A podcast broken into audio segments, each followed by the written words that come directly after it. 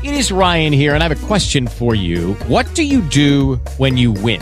Like, are you a fist pumper? A woohooer, a hand clapper, a high fiver. I kind of like the high five, but if you want to hone in on those winning moves, check out Chumba Casino. At ChumbaCasino.com, choose from hundreds of social casino style games for your chance to redeem serious cash prizes. There are new game releases weekly, plus free daily bonuses. So don't wait. Start having the most fun ever at ChumbaCasino.com. No purchase necessary. VGW. Void were prohibited by law. See terms and conditions. 18 plus.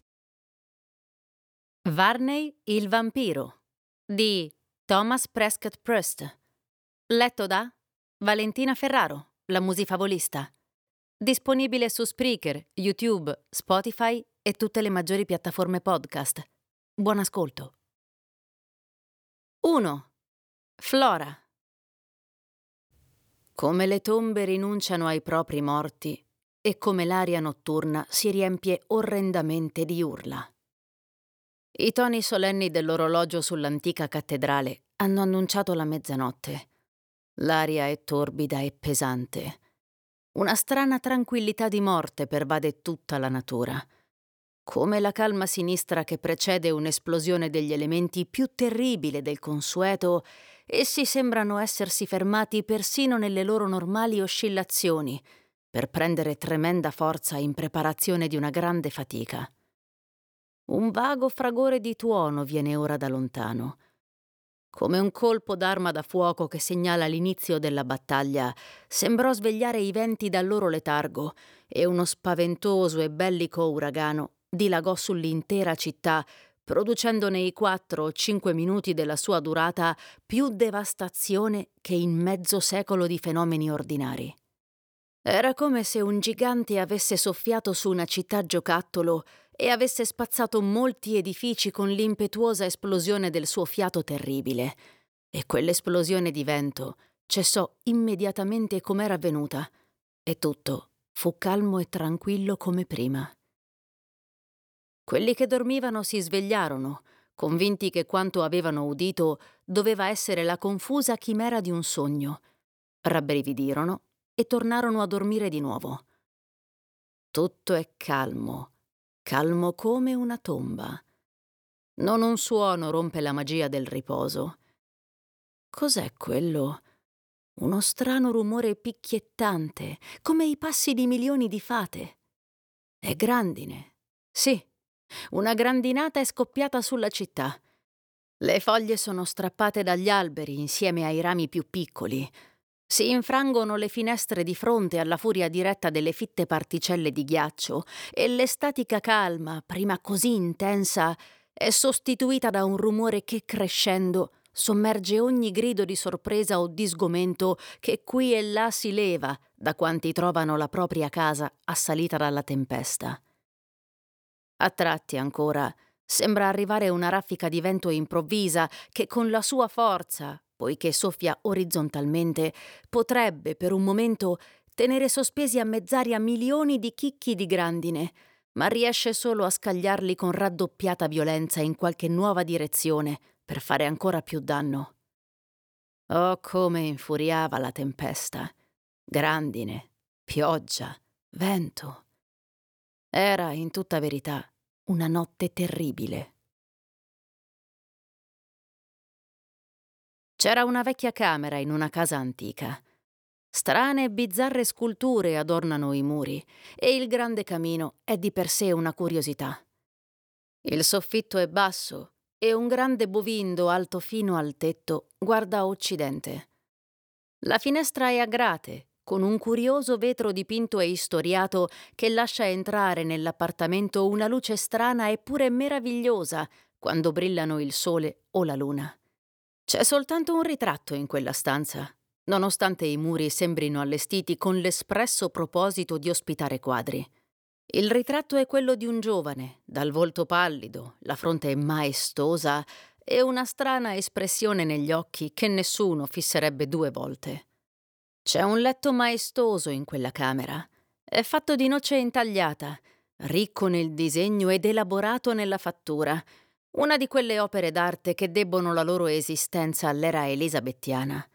È ornato di seta e damasco. Agli angoli a piume reclinanti coperte di polvere che prestano un aspetto funereo alla stanza. Il pavimento è di lucida quercia. Dio, come si scaglia la grandine sul vecchio bovindo. Simile a spari di moschettiera, la grandine precipita, batte e si schianta sui piccoli vetri, ma loro resistono. Le ridotte dimensioni li salvano. Il vento, la grandine, la pioggia spendono invano la propria furia. Il letto in quella vecchia camera è occupato. Semi addormentata, una creatura che racchiude tutti gli aspetti della bellezza è coricata in quell'antico giaciglio. Una ragazza giovane e splendida come un mattino di primavera. I suoi lunghi capelli sono sfuggiti dai fermagli e fluiscono sui rivestimenti scuri della sponda del letto. Lei ha avuto un sogno agitato, giacché le lenzuola sono in gran disordine. Un braccio è sul capo, l'altro pende dal letto al lato dove lei è coricata. Un collo e un seno che avrebbero fornito materia di studio al più eccezionale scultore cui la provvidenza avesse dato il genio erano in parte scoperti. Lei gemeva leggermente nel sonno e una volta o due le labbra si mossero come in preghiera. Così almeno si sarebbe potuto dedurre, poiché una volta ne uscì debolmente il nome di colui che soffrì per noi tutti. Lei era molto affaticata e la tempesta non la sveglia. Può disturbare il sonno, ma non possiede il potere di distruggerlo interamente. Il tumulto degli elementi sveglia i sensi, eppure non può rompere del tutto il riposo in cui sono caduti. Oh, quale incanto era in quella bocca, leggermente aperta, che mostrava al suo interno denti perlacei e scintillanti persino alla debole luce del bovindo. Come riposano dolcemente sulla guancia le lunghe ciglia delicate. Ora lei si muove e una spalla è interamente visibile, più bianca, più tersa delle lenzuola immacolate del letto in cui riposa e la liscia pelle di quella luminosa creatura che sta per sbocciare nella condizione di donna ed è in quella fase di transizione che ci presenta tutto il fascino della ragazza, quasi della bambina, insieme alla bellezza e alla gentilezza degli animatori. Cos'era quel lampo? Sì, un bagliore terribile, vivido e pauroso. Poi un ruggente fragore di tuono, come se mille montagne stessero rotolando una sull'altra nell'azzurra volta del cielo. Chi dorme adesso in quella città? Non un'anima vivente. Nemmeno la tremenda tromba dell'Eterno avrebbe svegliato qualcuno con più efficacia. La grandine continua, il vento continua, la rivolta degli elementi sembra al culmine. Ora lei si sveglia. Quella splendida ragazza sul letto antico apre quegli occhi di celestiale azzurro e un debole grido di allarme esce dalle sue labbra. Quantomeno è un grido che tra il rumore e il tumulto là fuori suona solo debole e leggero. Si siede sul letto e si preme le mani sugli occhi. Cielo, che selvaggio torrente di vento, di pioggia e di grandine! Anche il tuono sembra intento a risvegliare echi sufficienti a durare fino a che il successivo bagliore di un lampo biforcuto dovesse di nuovo produrre una selvaggia scossa nell'aria. Lei mormora una preghiera una preghiera per quelli che ama di più. Le vengono alle labbra i nomi di chi è caro al suo cuore gentile. Piange e prega. Poi pensa a quale devastazione deve sicuramente produrre la tempesta e prega il Dio del cielo per tutte le cose viventi. Un altro bagliore. Il bagliore selvaggio, azzurro e sconcertante di un lampo scorre attraverso il bovindo, facendo emergere per un istante ogni colore con terribile distinzione.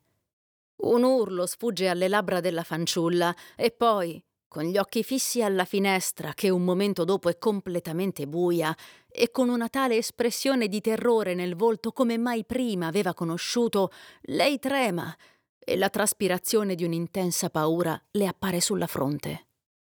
Che. che cos'era? dice affannosa. La realtà o un'illusione? Oddio, che cos'era? Una figura alta e magra che dall'esterno tentava di aprire la finestra. L'ho vista. Il bagliore del lampo me l'ha rivelata. Stava in piedi alla finestra. Il vento ebbe un momento di tregua. La grandine era meno fitta. D'altra parte ora cadeva diritta verso il suolo, eppure uno strano suono di colpi batteva alla grande finestra. Non poteva essere un'illusione. Lei è sveglia e lo sente. Cosa può produrlo? Un altro bagliore di lampo, un altro urlo. Ora non può esserci illusione. Una figura alta è in piedi sul cornicione della finestra. Sono le sue unghie sul vetro che producono il suono così simile alla grandine, ora che la grandine è cessata. Una paura intensa paralizza le membra di quella splendida ragazza. Quell'unico urlo è tutto ciò che può articolare. A mani giunte, il viso di marmo, il cuore che batte selvaggio nel petto e che ad ogni momento pare voler spezzare i suoi confini, gli occhi dilatati e fissi sulla finestra, lei aspetta, gelata dall'orrore. Il ticchettio e il battito delle unghie continua.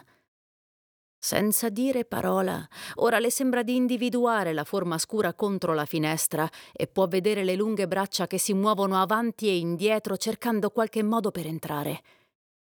Che strana luce quella che ora gradatamente si insinua nell'aria, rossa e terribile, brilla sempre di più. Il fulmine ha dato fuoco a un mulino e il riflesso dell'edificio che arde rapidamente cade su quella grande finestra. Non ci può essere errore.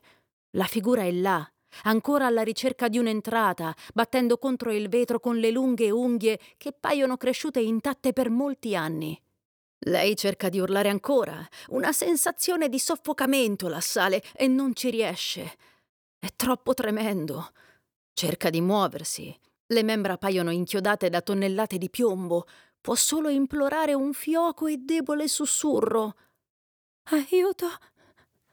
Aiuto! Aiuto!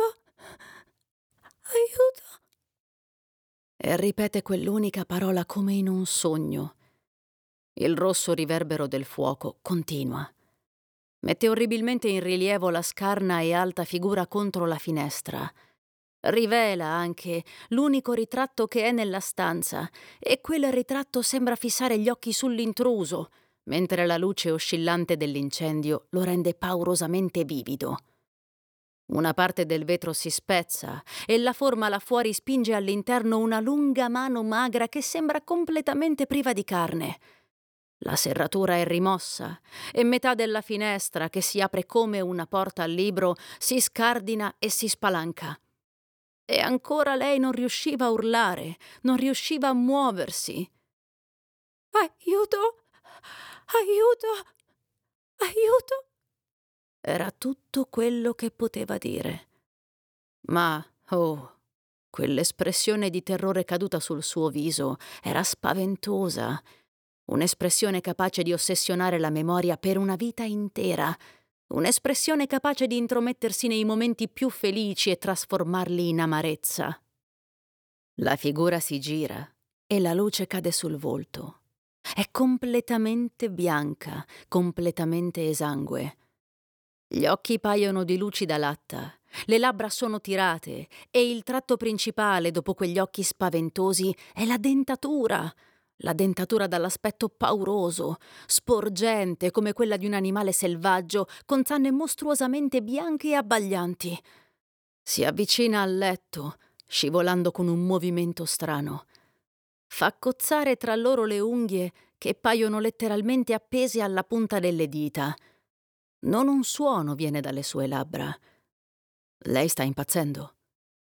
Quella giovane e bella ragazza, esposta a un terrore così grande, ha le membra rattrappite, ora non riesce nemmeno a chiedere aiuto. Ha perso la capacità di parlare, ma le è tornata la capacità di movimento. Riesce a spostarsi lentamente verso il lato del letto opposto a quello cui si sta avvicinando la mostruosa apparizione. Ma i suoi occhi sono ammaliati. Lo sguardo di un serpente non avrebbe prodotto su di lei un effetto più grande di quelle occhiate terribili e metalliche che incombevano sul suo viso. L'essere venne avanti, così curvo che scompariva la sua gigantesca altezza e la cosa più prominente diventava il volto bianco, orribile e sporgente. Che cos'era? Cosa voleva? Cosa lo rendeva così mostruoso, così diverso da ogni abitante della terra, pur essendolo? Ora lei è sull'orlo del letto e la figura si ferma.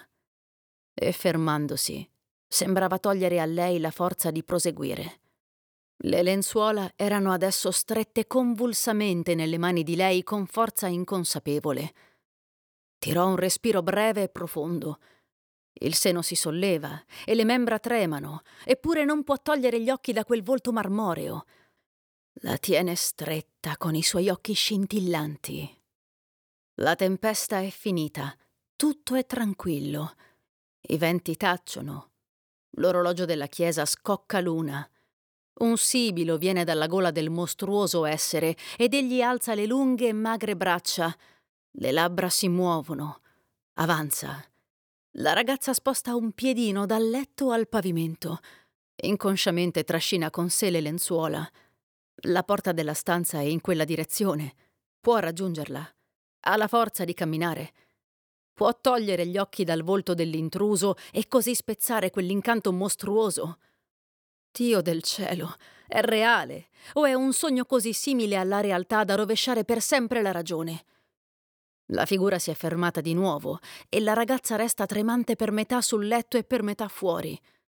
I suoi lunghi capelli scorrono per l'intera ampiezza del letto. Muovendosi lentamente, aveva fatto scivolare i capelli sui cuscini. La pausa durò ancora un minuto. Oh, che periodo di angoscia! In realtà quel minuto era abbastanza perché la pazzia facesse il suo corso. Con un improvviso scatto che non poteva essere previsto, con uno strano ululato sufficiente a svegliare il terrore in ogni petto, la figura afferrò le lunghe trecce dei capelli di lei e, attorcigliandoli intorno alle mani ossute, la bloccò nel letto. Allora lei urlò. Il cielo le concesse la forza di urlare. Il grido seguì il grido in rapida successione. Le lenzuola caddero in un mucchio a un lato del letto. Lei era ancora costretta nel letto dai suoi morbidi e lunghi capelli. Le splendide membra arrotondate si dibattevano nell'agonia dell'anima. I vitrei e orribili occhi dell'essere corsero su quella forma angelica con mostruosa soddisfazione, orribile profanazione. Le costringe la testa sui bordi del letto. La forza all'indietro con i lunghi capelli ancora attorcigliati alla sua presa. Con uno slancio le stringe il collo contro i suoi denti acuminati. Un fiotto di sangue, poi un mostruoso rumore di risucchio. La ragazza ha perso i sensi e il vampiro ha il suo pasto mostruoso. La casa è svegliata dalle urla della ragazza. La madre, i fratelli Henry e George e un ospite accorrono, ma trovano la porta sbarrata. Per quelli impegnati a forzare la porta dell'antica stanza dove dormiva la giovane chiamata Flora, ogni istante si gonfiava in un'ora di angoscia, ma in realtà, dal primo istante dell'allarme al momento in cui il sonoro rumore di legno spezzato annunciò che i cardini della porta erano distrutti, intercorsero soltanto pochissimi minuti. Si apre, si apre! urlò il giovane. Ancora un istante, disse l'ospite, sempre maneggiando il grimaldello. Ancora un istante e avremo libero ingresso alla stanza. Pazientate. Il nome di quest'ospite straniero era Marchdale e mentre parlava era riuscito a forzare la porta massiccia e ad aprire il passaggio alla stanza. Irrompere all'interno con un lume tra le mani fu cosa di un istante per il giovane di nome Henry, ma avanzando rapidamente nell'appartamento non poté osservare accuratamente la camera perché il vento che entrava dalla finestra aperta afferrò la fiamma della candela e per quanto non la spegnesse la spinse così tanto di lato che divenne praticamente inservibile come illuminazione. Flora! Flora! urlò. Poi con un balzo improvviso qualcosa si scagliò dal letto. L'urto contro di lui fu così immediato e così pienamente inaspettato, eppure così terribilmente violento, che scivolò a terra e nella caduta il lume si spense davvero. Tutto era buio, eccetto una sorta di opaca luce rossastra che andava e veniva nella stanza, dal mulino quasi distrutto nelle immediate vicinanze. Ma grazie a quella luce, pur debole, incerta e tremolante, qualcuno fu visto scappare dalla finestra. Henry, per quanto stordito dalla caduta, vide una figura di altezza gigantesca che quasi arrivava dal pavimento al soffitto. L'altro giovanotto, George, la vide ed egualmente la vide il signor Marchdale e persino la donna che aveva parlato ai due giovanotti nel corridoio, appena le urla della ragazza destarono allarme nei petti di ogni abitante della casa. La figura stava uscendo dalla finestra che porta a una specie di balcone dal quale era facile discendere al giardino. Prima che sparisse tutti lo scorsero di profilo e videro che la parte inferiore del viso e le labbra erano macchiate di sangue. Videro anche uno di quegli occhi dall'aspetto pauroso, brillanti, metallici, che mostravano una terribile ferocia inumana. Non meraviglia che per un istante il panico li abbia colti tutti, paralizzando ogni sforzo che altrimenti avrebbero fatto per bloccare quell'orrida forma. Ma il signor Marchdale era un uomo vissuto. Aveva visto molto della vita, sia in questa che in terre lontane, e lui, per quanto turbato fin quasi al terrore, era in grado di riprendersi con maggiore velocità dei suoi compagni più giovani, cosa che in effetti fece e agì abbastanza prontamente. Non alzatevi, Henry! urlò. State fermo! Quasi allo stesso istante in cui esclamava queste parole, sparò alla figura che si stagliava nella finestra come nella cornice di un quadro gigantesco. La detonazione nella stanza fu terribile, perché la pistola non era un giocattolo, ma un'arma di ordinanza con una lunghezza di tiro e un calibro sufficientemente devastanti. Se ho sbagliato il colpo, disse il signor Marchdale. Non schiaccerò mai più un grilletto. Mentre parlava, balzò in avanti e cercò di afferrare la figura che era certo di aver colpito. Quella forma alta si girò verso di lui e quando Marchdale ne vide appieno il viso, cosa che fece in quell'istante per l'opportuna circostanza del ritorno della donna con un lume che era andata a procurarsi in camera sua, Persino lui, con tutto il suo coraggio, che era grande, e tutta la forza dei suoi nervi, arretrò di un passo o due ed esclamò Gran Dio! Era uno di quei volti che non si dimenticano mai più. Avvampava orrendamente di colore, il colore del sangue fresco. Gli occhi avevano una luminescenza selvaggia e impressionante. Se prima erano sembrati di latta lucente, ora assumevano un aspetto dieci volte più brillante e lampi di luce ne sembravano dardeggiare. La bocca era aperta, come se le labbra abbandonassero l'espressione naturale per dar spazio ai grandi denti da bestia. Uno strano ululato venne dalla gola di questa figura mostruosa e sembrò sul punto di balzare contro il signor Marchdale. Improvvisamente, poi, come preso da un impulso, proruppe in una terribile risata selvaggia e girandosi saltò attraverso la finestra, sparendo in un attimo dagli occhi di quelli che si sentivano quasi annichiliti dalla sua presenza paurosa. Dio ci aiuti, gemette Henry. Lora viene assistita dal fratello tutta la notte. Quando si sveglia piange e racconta confusamente quanto le è accaduto. Sul collo ha due ferite. Henry decide di parlarne al signor Marchdale. Henry si diresse verso la stanza che sapeva occupata dal signor Marchdale e mentre attraversava il corridoio non poté fare a meno di fermarsi un istante per guardare dalla finestra il volto della natura. Come accade spesso in questi casi, la terrificante tempesta della sera prima aveva pulito l'aria, dandole deliziosamente vigore e vitalità. Il tempo era stato brutto e per qualche giorno c'era stata una certa pesantezza nell'atmosfera che ora era completamente sparita. Il sole del mattino scintillava con brillantezza non comune. Gli uccelli cantavano da ogni ramo e ogni cespuglio. Raramente aveva visto una mattina così piacevole, così rilassante e salutare. E l'effetto sul suo spirito fu grande. Tuttavia, non quanto avrebbe potuto essere se le cose fossero andate come al solito nella casa. La famiglia Bannerworth, come qualsiasi altra famiglia, aveva di tanto in tanto subito i piccoli danni della cattiva sorte, qualche malattia o cose del genere, ma adesso si era presentato all'improvviso qualcosa di terribile e inesplicabile insieme. Trovò il signor Marchdale alzato e vestito e apparentemente assorto in pensieri profondi e inquieti. Appena vide Henry disse Flora è sveglia, presumo. Sì, ma la sua mente pare essere molto disturbata. Per la debolezza fisica, immagino. Ma perché dovrebbe essere debole? Era forte e sana, sì, come me, come non era mai stata in vita sua. Sulle sue guance c'era lo splendore della giovinezza e della salute. È possibile che, in una sola notte, sia divenuta debole fino a questo punto.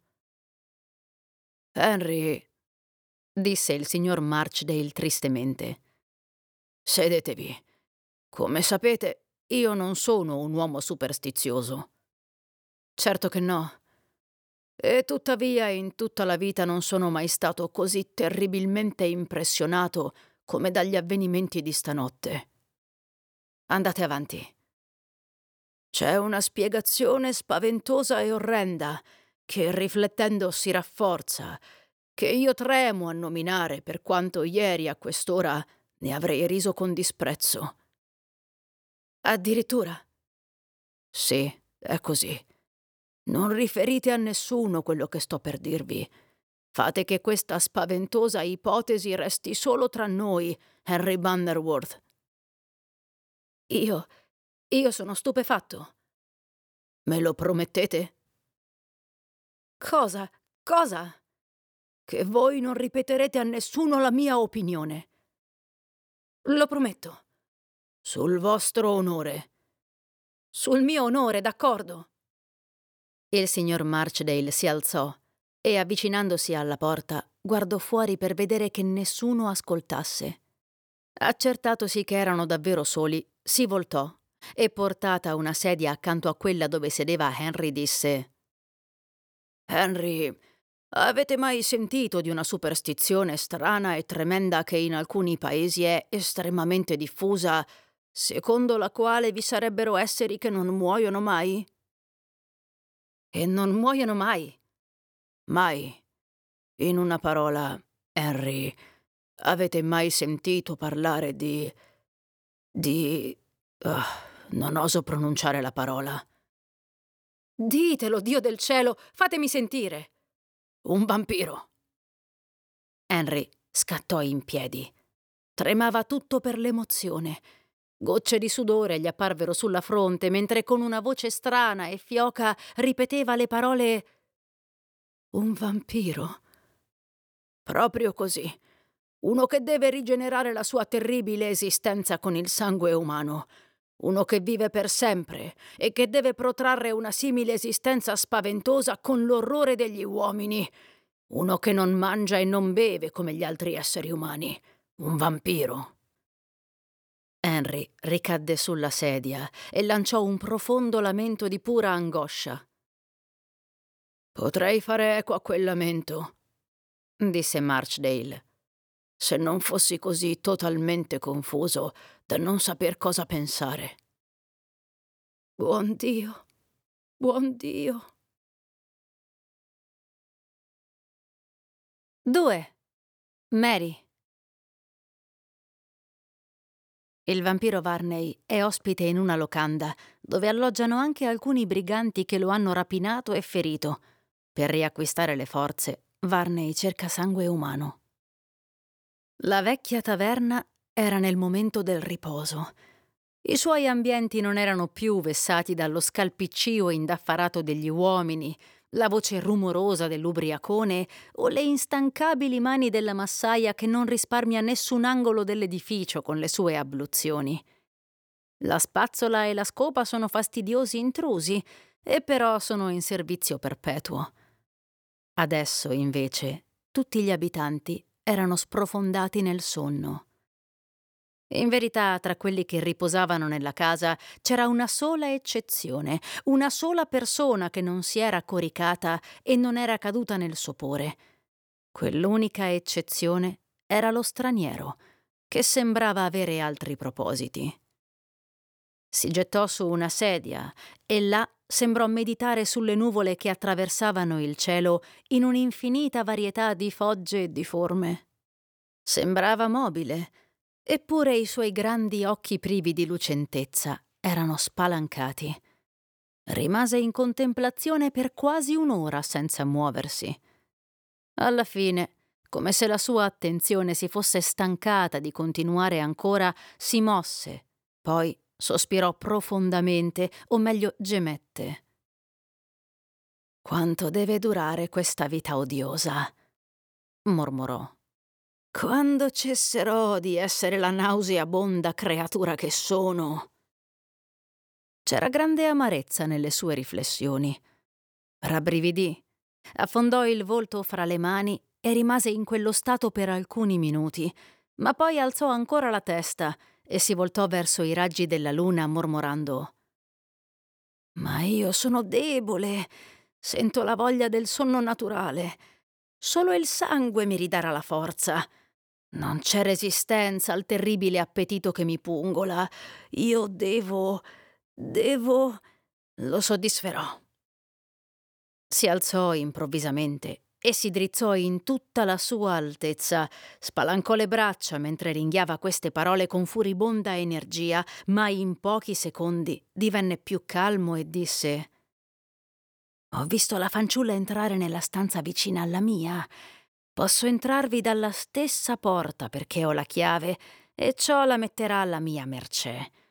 La buona fortuna per una volta mi serve e le mie voglie saranno soddisfatte. Camminò con cautela verso la porta, la aprì furtivamente e rimase ad ascoltare per qualche minuto. Dormono tutti, disse. Tutti eccetto uno. Io solo mi aggiro nella casa. Sono tutti sprofondati in pacifici sonni, mentre io, come le creature da preda, cerco chi posso divorare. Devo andare avanti. Strisciò nel corridoio e si avvicinò alla porta della ragazza che giaceva sonoramente addormentata nell'innocenza e nella pace, senza sognare il destino che la attendeva ancora più ignara che il distruttore fosse così a portata di mano. In effetti avrebbe potuto sognare che c'era qualcuno in casa di ben altra natura dalla sua, uno che era nauseabondo e terribile, uno che di fatto viveva con il sangue degli innocenti e dei buoni. Dorme, lui mormorò. Dorme. Restò ancora ad ascoltare, poi Mise con attenzione la chiave nella porta, scoprì che non era chiusa e poi, girando la maniglia, si accorse che qualcosa le impediva di aprirsi, ma di cosa si trattasse non sapeva dire. Che disdetta! Ma non mi fermerò.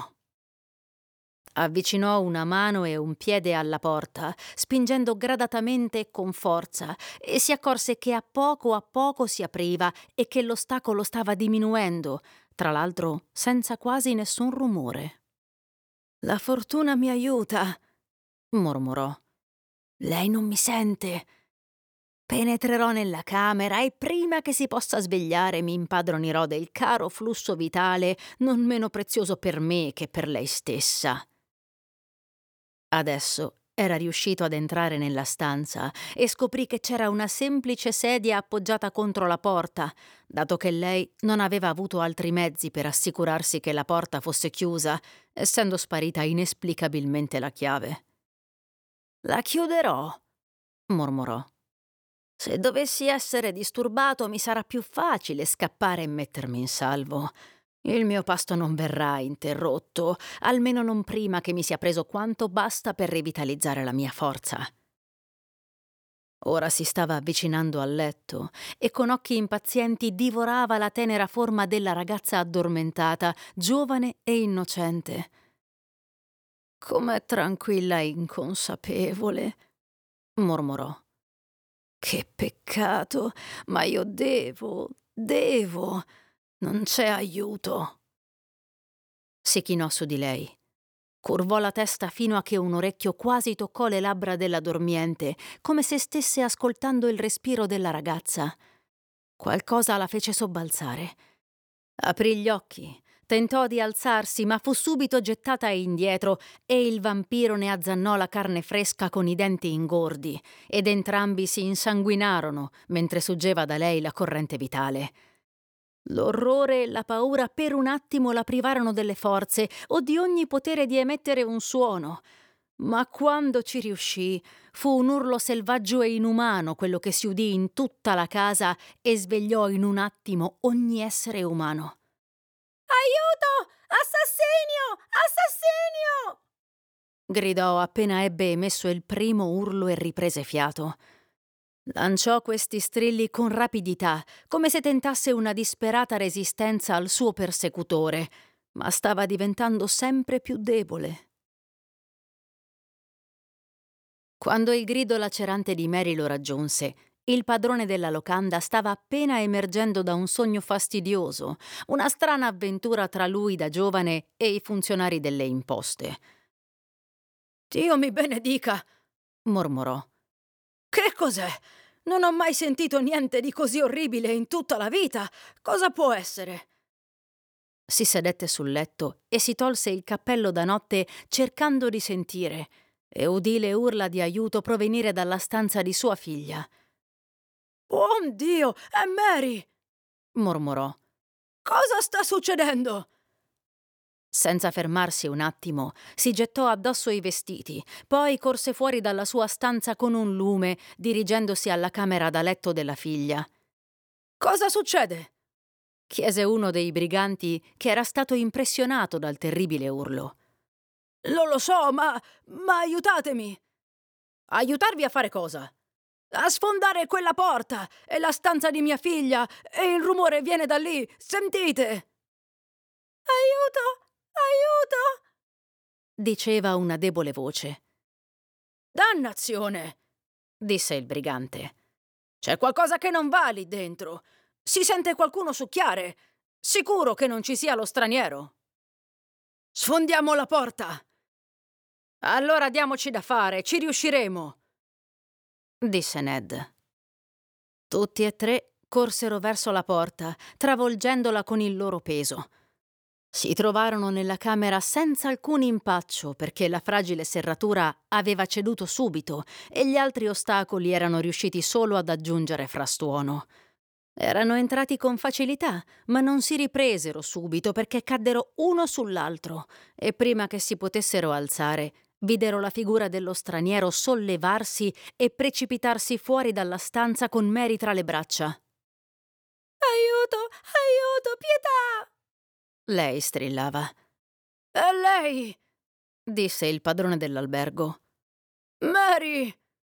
Sì, seguiamola, ragazzi! Seguiamola, per amor del cielo, seguiamola! Non la abbandoneremo! dissero i briganti all'unisono e nello stesso istante si precipitarono tutti e tre all'inseguimento. Lo straniero si è diretto verso la cucina e penso che abbia lei con sé, disse l'albergatore. Lo seguirò io, disse Ned. L'ho vista nelle sue braccia, era tutta insanguinata. Gran Dio, che intende fare? Vuole ucciderla? Aiuto! Aiuto! Assassino! urlava la ragazza, e in quel momento udirono lo straniero forzare la porta della cucina da basso. In un attimo corsero tutti e tre giù per le scale più veloci che potevano per acciuffare il criminale prima che riuscisse a fuggire. Ma non erano ancora arrivati alla cucina quando lo videro chiudersi la porta alle spalle. Se n'è andato, disse il padrone dell'albergo. Se n'è andato. Li raggiungeremo, avanti, inseguiamoli.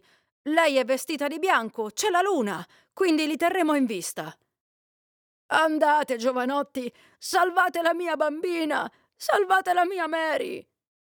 Andarono a tutta velocità, ma lo straniero, in un modo o nell'altro, teneva loro testa. La sua altezza smisurata gli dava il vantaggio di lunghe falcate. Eppure portava tra le braccia la figlia dell'albergatore, e ciò era più che sufficiente per equilibrare le forze, perché, relativamente parlando, lei non era pesante. Tuttavia era pesante trasportarla in quel modo. Ma allo straniero sembrava possedere una forza sovraumana e continuò ad avanzare spedito fino a che sparì alla loro vista dietro un mucchio di fieno.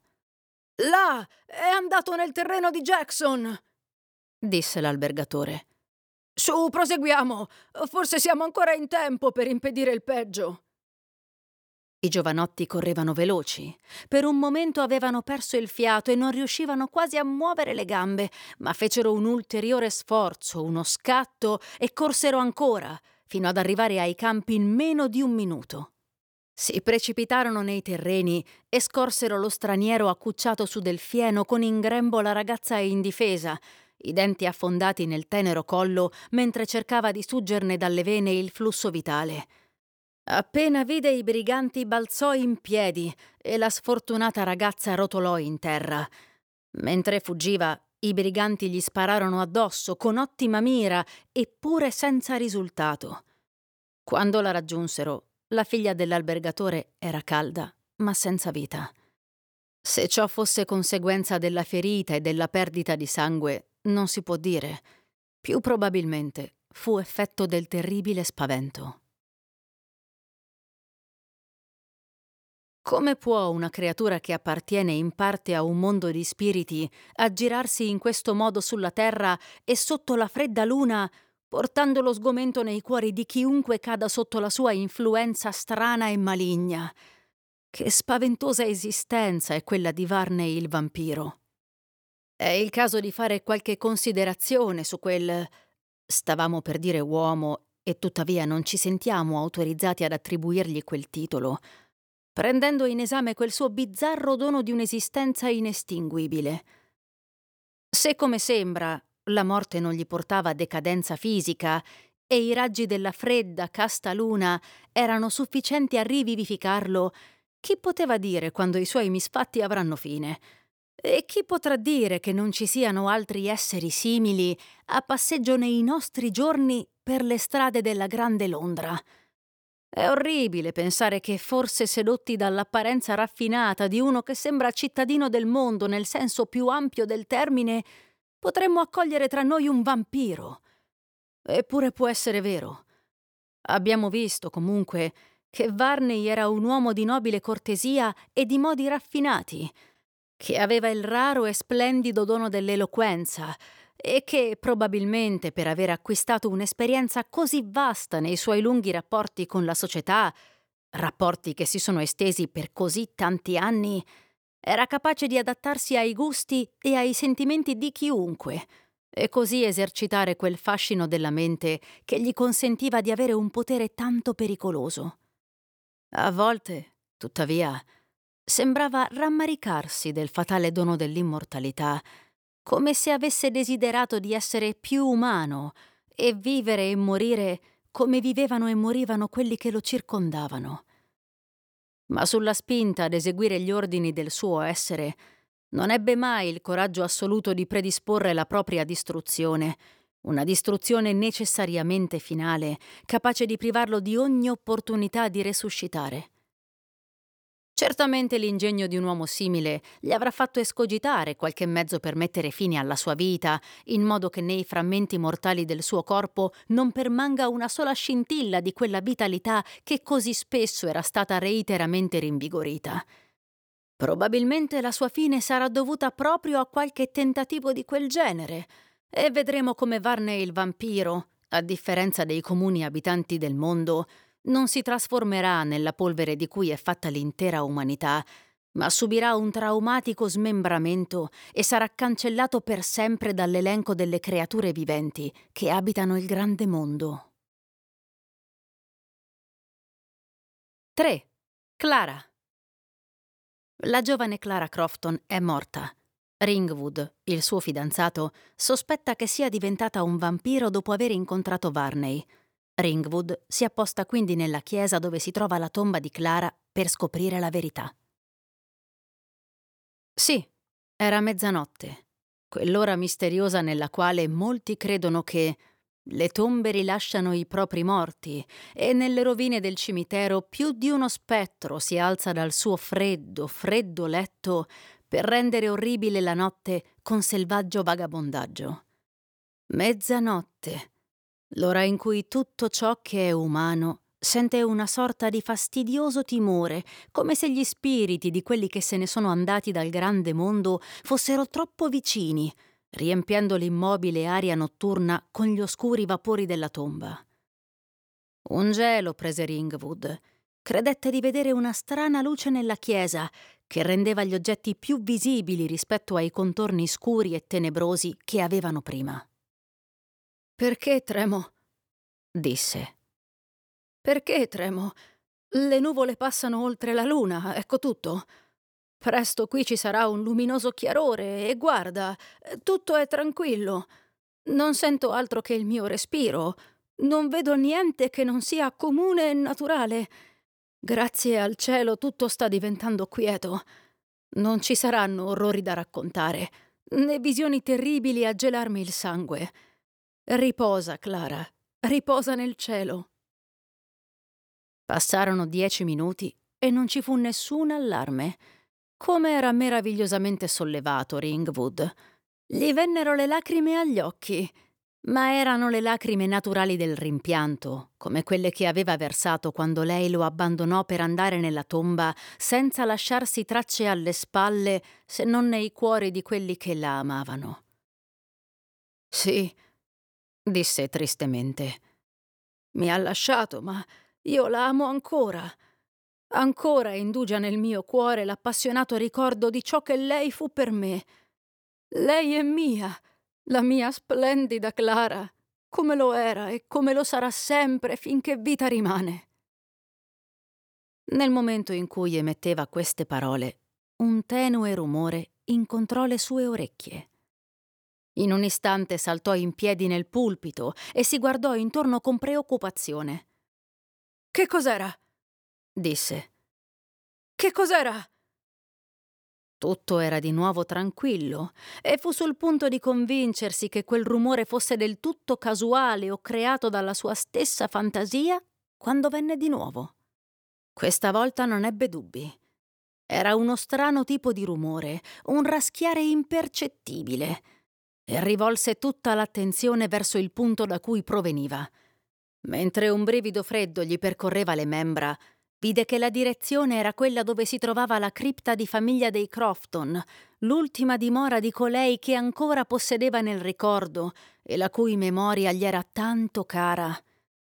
Sentì il sudore affacciarsi alla fronte e se anche gli avessero offerto il mondo intero per andarsene da dove si trovava, non avrebbe accettato.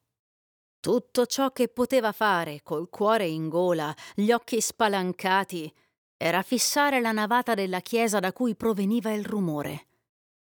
Si era convinto che qualcosa di terrificante stava per rivelarsi e che la notte non sarebbe trascorsa senza qualche avvenimento terribile ed importante. Tutto quello che temeva era di pensare per un attimo a ciò che poteva essere. I suoi pensieri corsero a Clara e con i toni più angoscianti mormorò Niente, nulla se non la vista di lei. Oh no, no, no. Ma non era davvero la vista di lei che temeva. Oh no. Era il fatto che vederla in una occasione simile avrebbe portato con sé l'orribile convinzione che c'era qualcosa di vero nella sua percezione paurosa su quanto fosse avvenuto dopo la morte di quella dolce ragazza. Il rumore aumentava in ogni momento e alla fine ci fu uno schianto improvviso. Viene, viene! rantolò Ringwood. Strinse la facciata del pulpito con furibonda violenza e poi, lenta e solenne, si offrì alla sua vista eccitata una figura tutta vestita di bianco. Sì, bianche vesti strascicanti, e lui sapeva dalla loro foggia che non erano indossate dai vivi e che adesso lui stava guardando un abitante della tomba. Non vedeva la faccia, no, per un poco gli rimase nascosta, ma il cuore gli disse chi era. Sì, era la sua Clara. Non era un sogno, Non era la visione di una fantasia troppo eccitata, per quanto fino a quei rumori palpabili e alla vista di quella forma ancora più paurosamente palpabile avesse fantasticato che quanto riportato da Sexton fosse solo un'illusione del suo cervello sovraeccitato. Oh, se solo per un breve istante potesse credere di essersi ingannato. Parla? rantolò. Parla! Parla! Non ci fu risposta. Ti scongiuro, ti prego, sebbene il suono della tua voce mi getterebbe nella perdizione, ti imploro, parla. Tutto era silenzioso e la figura di Bianco avanzava lenta ma sicura verso la porta della chiesa, ma prima di scomparire si voltò per un istante, come se avesse l'esplicito intento di togliere dalla mente di Ringwood ogni residuo dubbio sulla sua identità. Lui allora vide il volto. Oh, davvero ben noto eppure così pallido. Era Clara Crofton. È lei! È lei! Fu tutto quello che poté dire. Sembrava, tra l'altro, che in quell'istante si fosse aperta qualche fessura nelle nubi per permettergli di vedere con assoluta certezza l'espressione del volto di quella tremenda figura. Poi tutto divenne ancor più insolitamente silenzioso. La porta si chiuse e la figura sparì. Si alzò nel pulpito a mani giunte. L'indecisione sembrò dominarlo per qualche istante, poi si precipitò nel centro della chiesa. La seguirò! urlò. Per quanto mi porti alla perdizione, sì, la seguirò. Si diresse alla porta e proprio mentre stava per uscire urlò Clara! Clara! Clara! Raggiunse la soglia dell'antica chiesa. Si guardò intorno senza speranza perché pensava di aver perso ormai ogni traccia della figura. No, no, persino nelle tenebre del cielo notturno la vide ancora nel suo triste abbigliamento di morte. Si spinse avanti. In quell'istante i raggi della luna si liberavano da alcune spesse nubi che si erano interposte tra loro e questo mondo, apparendo all'improvviso con sfolgorante bellezza. Ciò che si distingueva di più non era un albero, un cespuglio né un fiore, ma insieme alla chiesa era la lucentezza quasi senza precedenti dello splendido astro, tale che persino le iscrizioni sulle vecchie lapidi e sulle tombe erano distintamente visibili. Un tale rifulgere non si protrasse per molti minuti, ma finché durò era davvero bello e l'oscurità che seguì sembrò doppiamente nera. Ferma, ferma! urlò. Ancora un istante, Clara! Ti giuro che sarò anch'io ciò che tu sei. Portami nella tomba con te. Dimmi soltanto che quella è la tua dimora e la farò mia per dichiararla il regno dei nostri affetti. La figura scivolava via. Invano cercò di stare al suo passo. Attraversava il cimitero, in mezzo alle antiche tombe, con tanta velocità che presto lo distanziò, impedito com'era di continuo da questo o quell'ostacolo, dovendo guardare l'apparizione che stava seguendo invece del terreno davanti a lui. Eppure proseguì, senza sapere verso dove stava andando, perché si poteva dire che era letteralmente trascinato, tanto le sue facoltà sia mentali che fisiche erano intente nel seguire l'apparizione della sua amata. Una volta e una volta soltanto la figura si fermò e parve accorgersi di essere seguita, perché si nascose dietro un angolo delle mura della chiesa e scomparve alla vista. In un solo istante anche lui voltò dalla stessa parte. Clara! Clara! Urlò. Sono io! Tu conosci la mia voce! Clara! Clara! Era sparita. Allora lo colse l'idea che fosse rientrata in chiesa e quindi si girò e attraversò la soglia.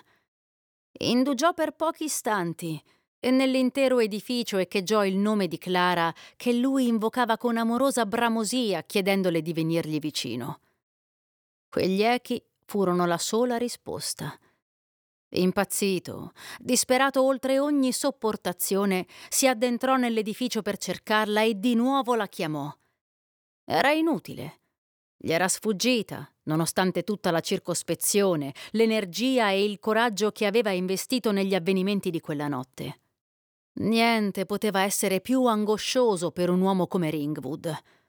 Lui che la amava così tanto, che non si era allontanato da lei nemmeno nella morte, il suo supremo allontanamento.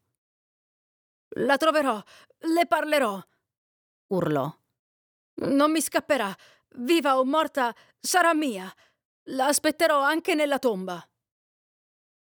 Prima di decidersi di andare davvero nella cripta per aspettarne il ritorno, pensò di dare un'altra occhiata al cimitero con la speranza di vederla là, dato che non trovava traccia della sua presenza nella chiesa. Con questo intento si diresse alla porta e uscì nell'oscurità. La chiamò di nuovo per nome e gli parve di udire un debole suono nella chiesa dietro di lui. In un attimo si voltò e irruppe nell'edificio. Vide qualcosa. Era nera e non bianca, una figura molto alta. Avanzava verso di lui e prima che si rendesse conto che lo stava aggredendo, con grande forza lo gettò a terra. Il colpo fu così improvviso, così inaspettato e così violento che lo aveva abbattuto in un istante prima che potesse accorgersene. A dire il vero, aveva con sé delle armi, ma se ne dimenticò a causa dell'ansia e dell'angoscia che la sua mente aveva sopportato quella notte, dopo aver visto l'apparizione venuta dalla tomba. Ringwood, assalito da Varney, perde le tracce di Clara, ma gli abitanti del villaggio si sono riuniti e hanno deciso di eliminare il vampiro, nonostante le rimostranze del reverendo Bevan, convinto che si tratti di una superstizione irrazionale. Il vampiro, il vampiro! urlò il fabbro. Morte al vampiro! Morte e distruzione al vampiro! Urrà! urlò un altro. Alle cripte! Da questa parte per la cripta di Sir George Crofton! C'erano pochi dubbi ora che questa plebaglia ribelle avrebbe eseguito una vendetta sommaria su chi presumevano fosse il notturno turbatore della pace nel loro distretto.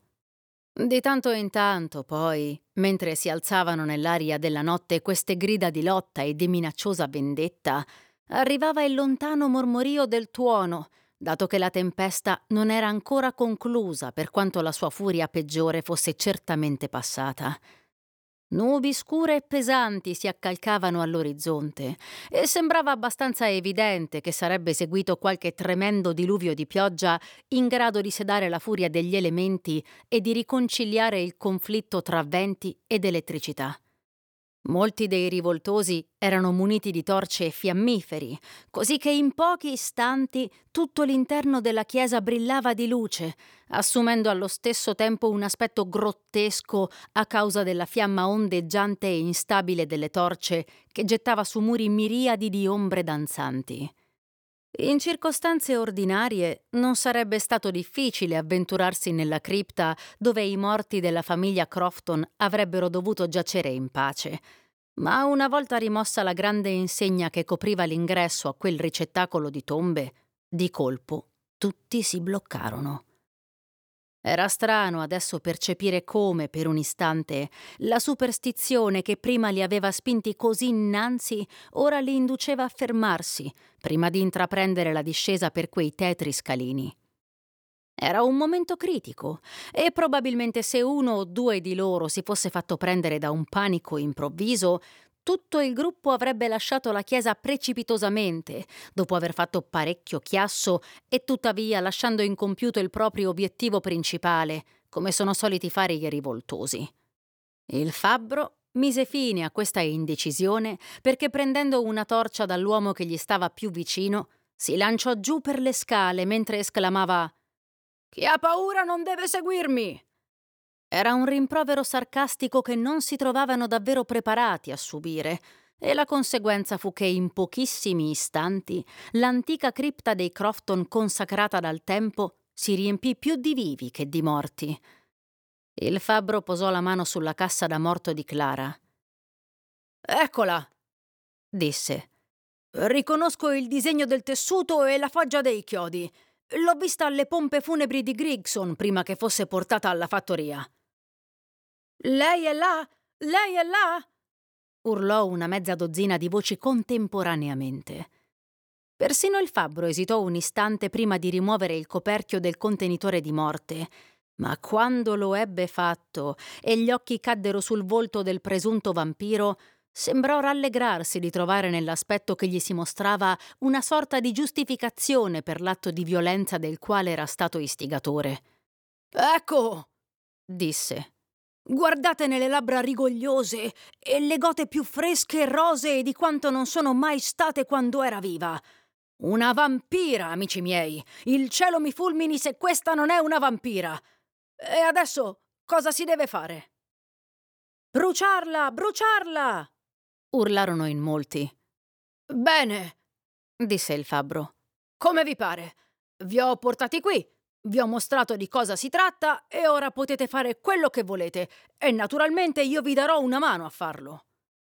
Chiunque fosse stato abbastanza acuto avrebbe interpretato queste ultime parole del fabbro come una propensione a svicolare dalle conseguenze future di ciò che stava per essere fatto, mentre allo stesso tempo la vergogna lo trattenne dall'abbandonare esplicitamente i suoi compagni nella peste.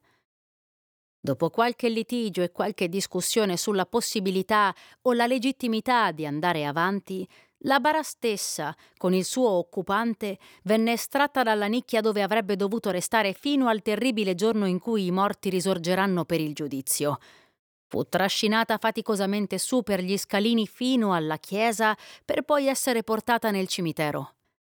Ma proprio in quel momento le nubi sovraccariche esplosero sulle loro teste e la pioggia cadde in veri torrenti.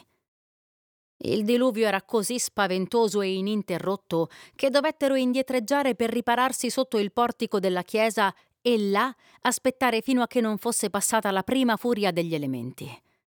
Una tempesta così torrenziale raramente dura a lungo nel nostro clima e di conseguenza in circa dieci minuti L'acquazzone era talmente diminuito che per quanto cadesse una pioggia continua vi era solo un lontano paragone con quanto era appena accaduto. Come facciamo a bruciare il corpo in una notte come questa? Già, davvero, disse un altro. Non si riuscirebbe nemmeno ad accendere il fuoco e comunque non durerebbe a lungo. Vi dirò subito cosa fare, disse uno che fino ad allora si era tenuto in disparte. Vi dirò subito cosa fare perché l'ho visto fare io stesso. Eh, ci si può sbarazzare di un vampiro seppellendolo in un incrocio con il corpo trafitto da un paletto ed è più sicuro che se lo bruciaste con tutto il fuoco del mondo. Avanti, la pioggia non vi sarà di ostacolo. La proposta fu approvata da tutti e inoltre un incrocio era proprio nelle vicinanze, così che l'operazione avrebbe potuto essere fatta rapidamente. La folla si divise. Tutti volevano tornare nelle rispettive case, provati dallo sforzo compiuto e dalla pioggia. E ancora adesso l'operazione pericolosa e disgustosa di distruggere il corpo, con il fuoco o in altro modo, sarebbe stata abbandonata se qualcuno del gruppo lo avesse proposto. Ma il timore di essere accusati di vigliaccheria tenne tutti in silenzio. Quattro persone tra la folla sollevarono di nuovo la bara e la portarono attraverso il cimitero, percorso adesso da molti piccoli rivoli in seguito alla pioggia. L'incrocio non distava più di un quarto di miglio, e mentre quelli che non erano impegnati a trasportare la bara si allontanavano per prendere vanghe e picconi, gli altri camminavano sotto la pioggia. Alla fine si fermarono nel luogo che ritenevano adatto a quell'antico rito di superstizione capace di dare riposo eterno al vampiro. Sopraggiunse una mezza dozzina di uomini armati di vanghe e picconi e cominciarono a scavare una fossa più profonda che larga, in silenzio. Una tetra determinazione sembrava aver preso l'intera folla, ed è probabile che ciò fosse dovuto soprattutto al fatto che ora non incontravano alcuna resistenza e che era loro consentito senza impedimenti di compiere un gesto che a memoria di tutti gli abitanti di quei luoghi non era mai stato compiuto. Una fossa di circa due piedi venne scavata e si fece un mucchio della terra portata in superficie. Venne abbassata la bara dove giaceva la salma, liberata dal coperchio lasciato nella cripta e in attesa della condanna che le avevano decretato, ma che adesso, rabbrividendo di orrore, esitavano ad eseguire.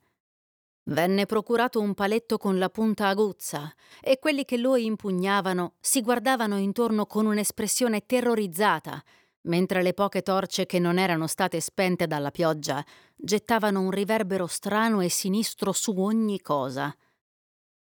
Bisogna farlo, disse il fabbro. Non si dica che siamo arrivati fino a questo punto e poi abbiamo avuto paura. Fatelo voi allora, disse l'uomo che teneva il paletto. Io non oso. Sì, fallo! urlarono moltissime voci. Tu ci hai portato qui. Perché non dovresti farlo tu? Hai paura dopo tutte le tue vanterie? Paura. Paura dei morti. Io non ho paura di nessuno di voi che siete vivi e certo non posso avere paura di un cadavere. Siete un branco di codardi. Non ho niente contro quella ragazza, ma voglio che possiamo tutti dormire in pace e che le nostre mogli e i nostri bambini non debbano essere turbati di notte nel loro riposo benedetto. Lo farò io al vostro posto. E poi potrete ringraziarmi, per quanto io creda che se mi trovassi nei guai ve la dareste tutti a gambe. No, noi no, noi no. Bene, bene, va fatto, va fatto, che ci stiate o no. Io. io stesso lo farò. Scappa! gridò uno. No, disse un altro. Lo farà, lo farà adesso, scansatevi. Scansati tu se non vuoi cadere nella fossa. Il fabbro rabbrividì mentre impugnava il palo per trafiggere il corpo, e ancora in quel momento non era certo che sarebbe stato capace di portare a termine il suo proposito. Alla fine, quando tutti pensavano che fosse sul punto di abbandonare il suo scopo e gettare via il palo, lo piantò con forza tremenda attraverso il corpo e il fondo della bara. Gli occhi del cadavere si spalancarono, le mani si contrassero e dalle labbra uscì un grido acuto e penetrante, un grido che fu ricambiato da tutti i presenti, e poi, terrei dalla paura, scapparono via. Epilogo Abbiamo trovato sulla Allgemeine Zeitung la seguente curiosissima storia non possiamo naturalmente garantire la veridicità di quanto scritto, tuttavia ci sono elementi di sufficiente probabilità da indurci a presentarla ai nostri lettori. A tarda sera, circa quattro giorni fa, uno straniero alto e dall'aspetto malinconico è giunto a Napoli e ha preso alloggio in uno degli alberghi principali della città. Era un uomo molto particolare, considerato dal personale dell'albergo come uno degli ospiti più strani che fossero mai entrati nell'edificio. Dopo breve tempo fece chiamare il padrone dell'albergo e tra questi e lo strano ospite ebbe luogo la conversazione che segue. Voglio vedere, disse lo straniero, tutte le curiosità di Napoli e inoltre il Monte Vesuvio. C'è qualche difficoltà? Nessuna, replicò l'albergatore con una guida appropriata. Venne presto garantita una guida la quale accompagnò l'avventuroso inglese nell'ascensione del vulcano. Andarono avanti finché la guida non ritenne prudente fermarsi, dato che c'era una grande fenditura sulla costa della montagna dalla quale fuoriusciva lentamente una striscia di lava che si allargava in modo allarmante. Il cupo inglese, comunque, si mostrò determinato a proseguire e salirono ancora finché furono vicinissimi all'orlo del cratere. Lo straniero allora prese il suo borsellino da una tasca e lo gettò alla guida dicendo Potete prenderlo voi per aver affrontato qualche pericolo con me, ma il fatto è che volevo un testimone per un gesto che ho deciso di compiere. La guida dice che queste parole vennero pronunciate con grande calma e davvero credette che il gesto menzionato dovesse essere qualche esperimento scientifico di cui sa che gli inglesi sono appassionati e rispose Signore, sono molto orgoglioso di servire un gentiluomo così generoso e distinto. In cosa posso esservi utile? Ve ne andrete dalla montagna più in fretta che potete disse lo straniero. Poiché è coperta di vapori sulfurei, nocivi alla vita umana. E quando raggiungerete la città, darete notizia dei miei atti e di ciò che dico. Riferirai di aver accompagnato Varney, il vampiro, fino al cratere del monte Vesuvio e che egli, stanco e disgustato da una vita di orrore, vi si gettò dentro per impedire la possibilità che i suoi resti si rianimassero. Poi, prima che la guida potesse lanciare un solo grido, Varney fece un tremendo salto e sparì nella bocca infuocata della montagna. Spero che questa storia ti sia piaciuta. Sempre in descrizione trovi tutti i modi per contattarmi, suggerirmi o commissionarmi letture. Noi ci sentiamo alla prossima storia. Ciao! With the Lucky Land slots, you can get lucky just about anywhere. This is your captain speaking. Uh, we've got clear runway and the weather's fine, but we're just going to circle up here a while and uh, get lucky. No, no, nothing like that. It's just these cash prizes add up quick. So I suggest you sit back, keep your tray table upright, and start getting lucky. Play for free at LuckyLandSlots.com. Are you feeling lucky? No purchase necessary. Void where prohibited by law. 18 plus terms and conditions apply. See website for details.